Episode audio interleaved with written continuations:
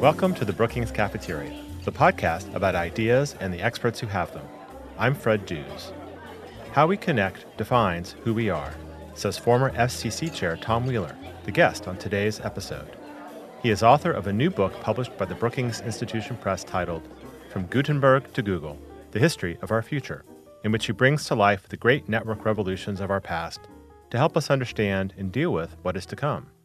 You'll hear my colleague Bill Finan's interview with him in just a moment. Also, in today's episode, Metropolitan Policy Program Fellow Joseph Parilla shares his thoughts on Amazon's decision to discontinue plans to open a new headquarters in New York City and what this means for economic development incentives.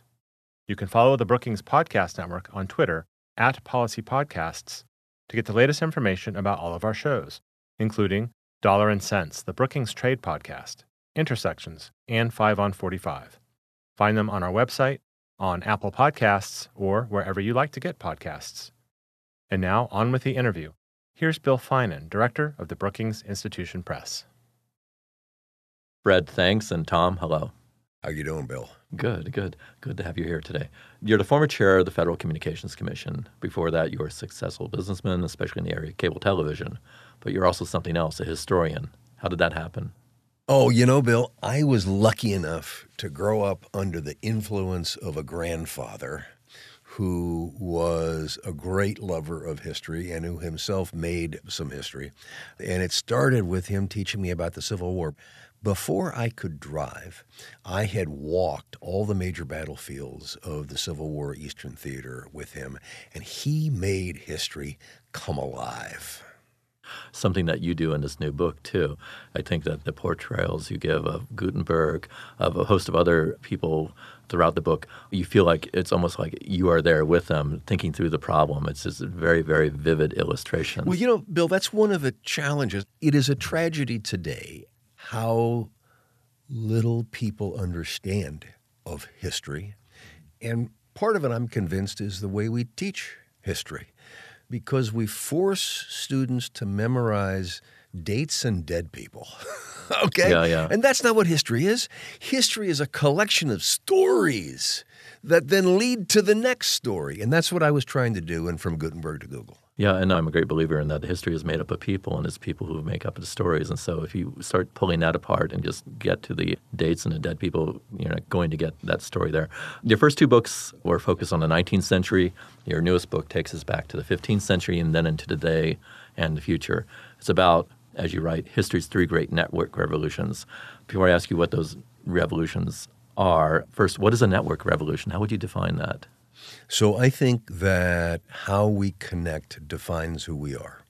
That the essence of both human social interaction and economic activity are the networks that connect us. So I tried to look at what were the network revolutions that brought us to this point, and what does it suggest about how we deal with the ongoing network revolution? And you've defined them into three, and those three are? So there are three technologies in two periods. The first is the 15th century, the middle of the 15th century, when Johannes Gutenberg developed the movable type printing press, and it was the original information revolution. It unlocked the information that had been kept stored away in order to increase the power of a handful of people. And then 400 years later, amidst the steam revolution, mm-hmm. comes the steam locomotive. And the steam locomotive was the original high speed network revolution. Because if you stop and think about it, from the beginning of time, Man had been limited by geography and distance. You could go as far as animal muscle could take you, and then you had to stop. And all of a sudden, this inexhaustible iron horse moving at what were unimaginable speeds was the original death of distance. But then, immediately on the heels of that, came the telegraph. Mm-hmm. And if the railroad was the death of distance, the telegraph was the end of time because it was the original electronic network and it allowed information, again, for the first time in history, to be known simultaneously in multiple places. And taken together, those two created the Industrial Revolution and defined the 19th and 20th centuries. And then our third revolution. And so here we come today, and there are two threads that run throughout Gutenberg and Google. One is that the quote, new technology that we are dealing with today really isn't new. It's a Darwinian evolution. You take the digital code, for instance, that powers the internet and computers, and you peel back that onion, and it'll take you back to concepts that were started by Gutenberg. And you go to the zeros and ones, the on and off of digital transmission, and it's the same as the dots and dashes of the telegraph. So the first thread running through the book is how all of these technologies built on each other to bring us to today. And you make the point that all these network driven changes, they're redundant, not so much more so than revolutionary, but they were very revolutionary, as you make very clear and illustrate very clearly with each of them.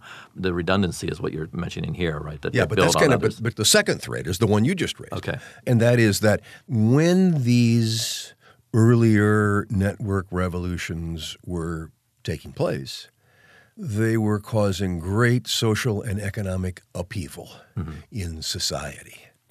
And so when we have the internet revolution, we should be surprised that we're seeing that same kind of upheaval today.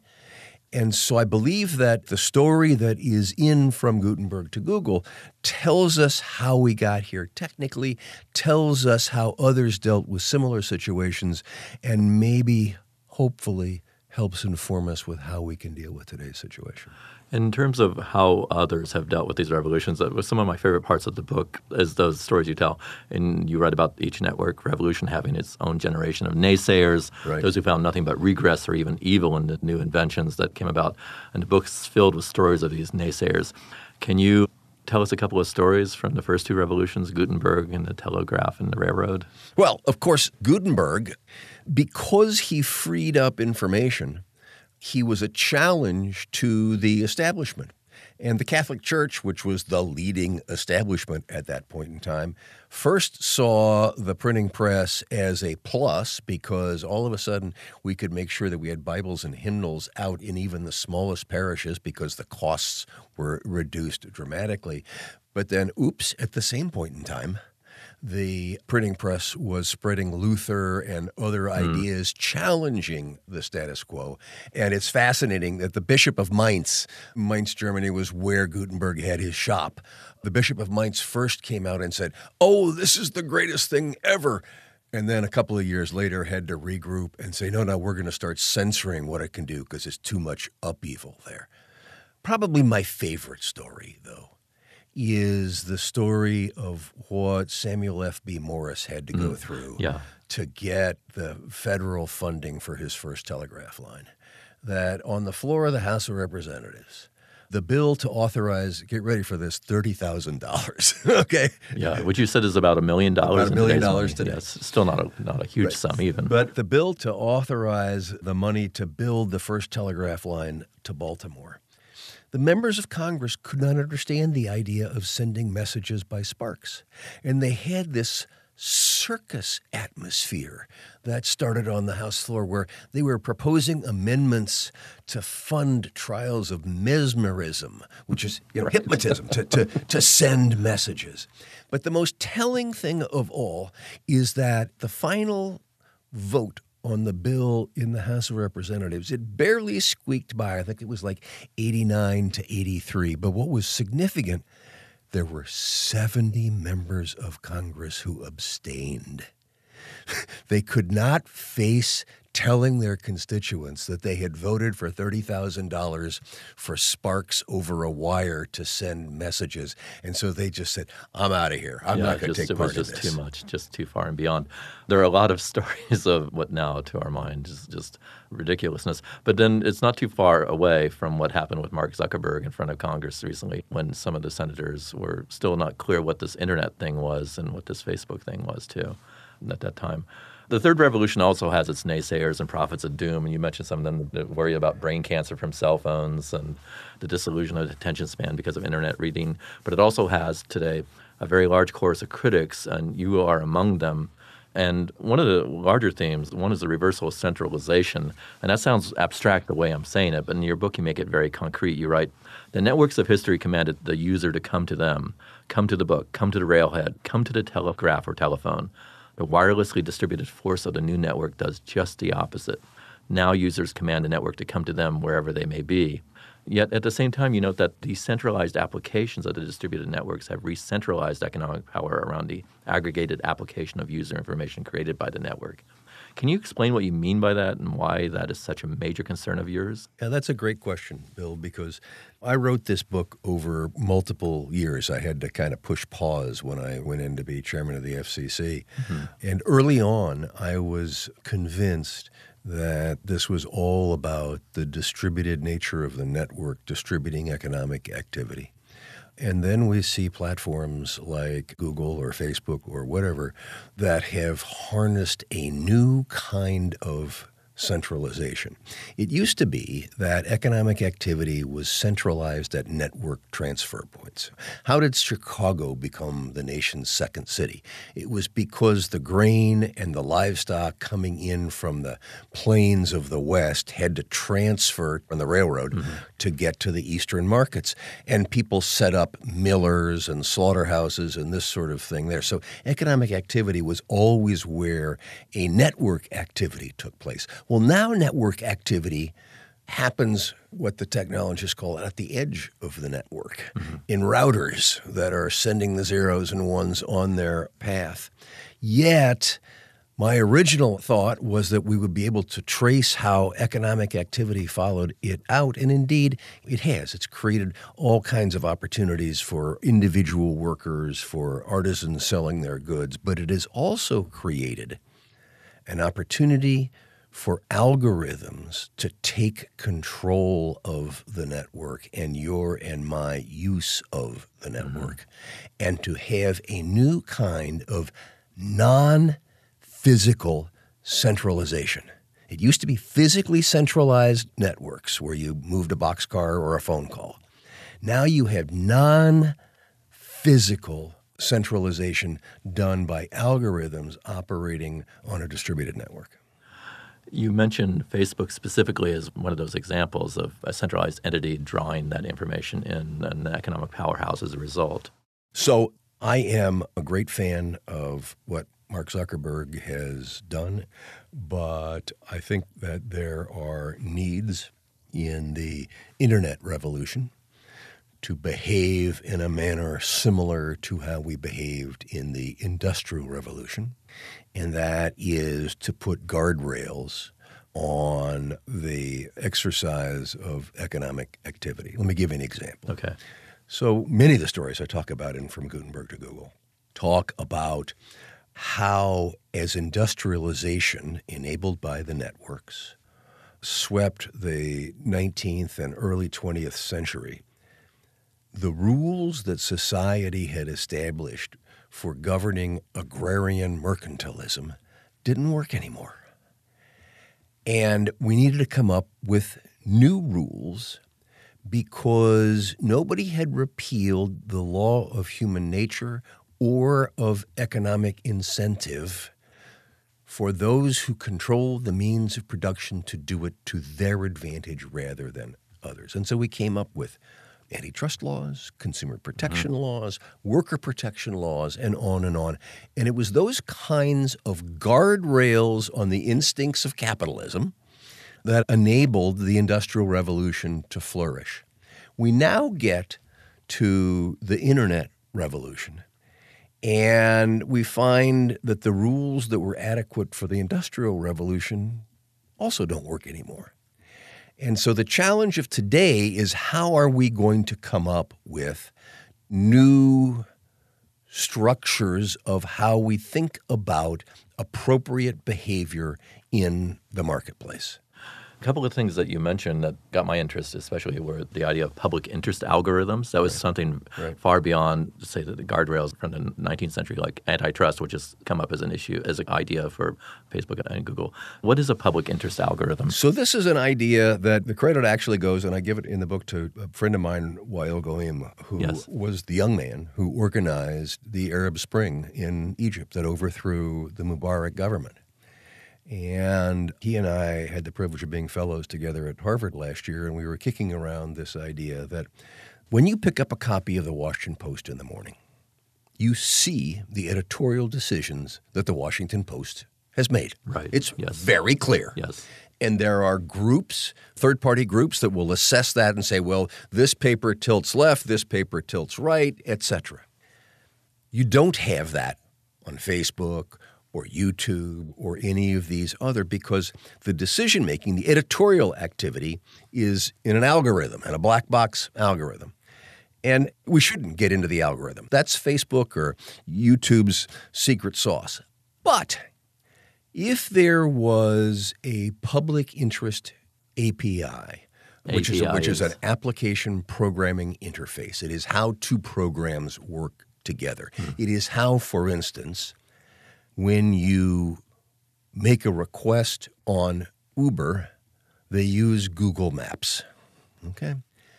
How can we allow third parties to see the information that is going into Facebook's algorithm and the information that is going out so that they can make exactly the same kind of judgment that a person looking at the front page of the Washington Post makes? Right now, that's all locked up. And so we think there ought to be some kind of open public interest algorithm that allows anybody to hook up to that so they can understand what's going in and what's coming out because there are editorial decisions that are being made. We don't know what they're being made on, mm-hmm. and we don't know who they're being made for. And if we had that information, then there could be some, well, you need to understand that this particular message came from a Russian bot or whatever. Hmm. You also place hope in Web 3.0. Yes. And what is that and why that hope? So, all of the networks thus far have been about transporting things from A to B. Okay? I don't care whether it's a railroad or a telephone or today's web.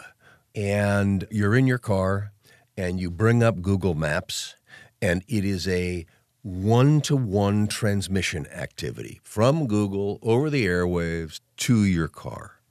Web 3.0, of which 5G, fifth generation wireless, will be a key part, is not just a transportation activity, it is an orchestration activity because what our new network is is nothing more than a collection of microprocessors hung together, talking to each other. And so those microprocessors are capable of making decisions, which is a humanizing term, but making decisions in the network. An example what are autonomous vehicles? Autonomous vehicles are thousands of inputs being juggled instantaneously in order to produce a new product, i.e., your car doesn't hit the other car. True. Okay? Yes, yes. It's estimated that an autonomous vehicle produces 3,000 times the amount of data that you or I do in a single day today. And so the network orchestrates that data. So we've moved from a network that transports to a network that orchestrates. Tom, it's been an interesting conversation. The book is interesting. I have to say, it's a very serious book, but for a Brookings book, it's entertaining. It's a fun read, too. That's a hard thing to say about a Brookings book often. So I'm very, very proud that we're publishing this book. Thanks for coming by today to talk to us about it. Bill, thank you.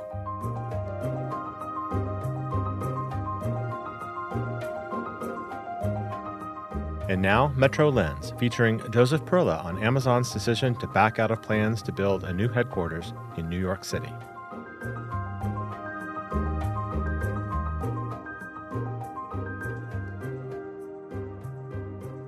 Hi, this is Joseph Parilla, fellow here at the Brookings Metropolitan Policy Program. Last week, Amazon abruptly canceled its plans to build a corporate headquarters in New York City, determining that they did not have the political support necessary to move forward. Now, I've been closely watching the Amazon search since it began in September 2017 in the context of my research here on local and regional economic development. And when I heard that Amazon was leaving New York, I was honestly shocked. Not that I did not know that the backlash had been brewing among some members of the New York City Council, among organized labor, and among other progressive activists in New York.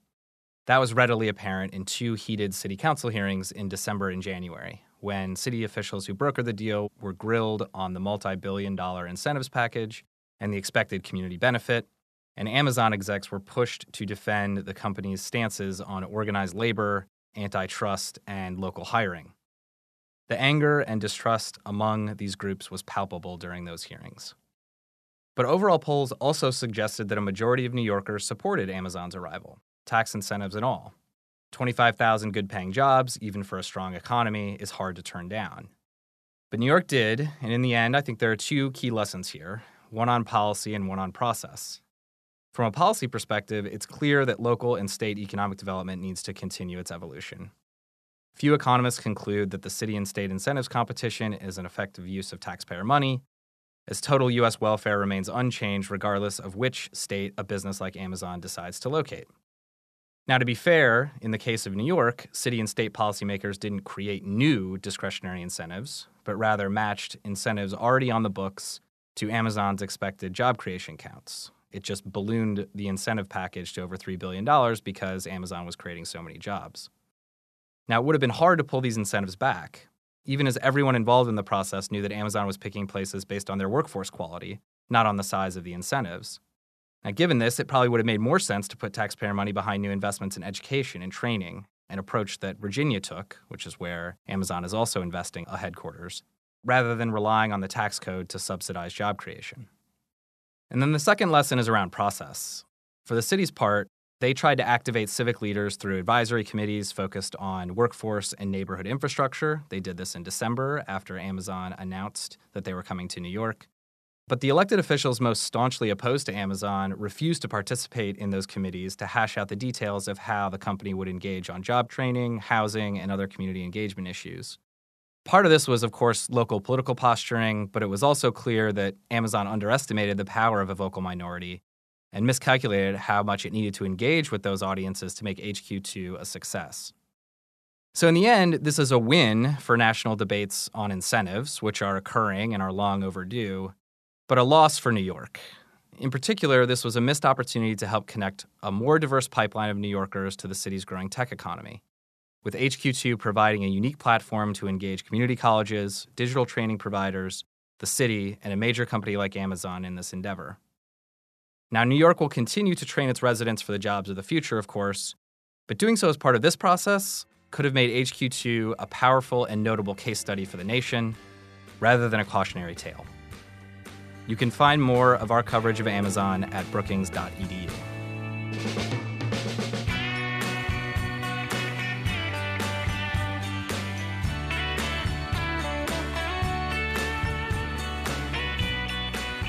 The Brookings Cafeteria podcast is the product of an amazing team of colleagues, including audio engineer and producer Gaston Reboredo, with assistance from Mark Holscher. The producers are Chris McKenna and Brennan Hoban. Bill Finan, director of the Brookings Institution Press, does the book interviews, and Jessica Pavone and Erica Abalahin provide design and web support. Our intern this semester is Quinn Lucas. Finally, my thanks to Camila Ramirez and Emily Horn for their guidance and support. The Brookings Cafeteria is brought to you by the Brookings Podcast Network, which also produces Dollar and Sense, the Brookings Trade Podcast, Intersections, 5 on 45, and Our Events podcasts. Email your questions and comments to me at bcp at brookings.edu. If you have a question for a scholar, include an audio file, and I'll play it and the answer on the air. Follow us on Twitter at Policy Podcasts. You can listen to the Brookings Cafeteria in all the usual places.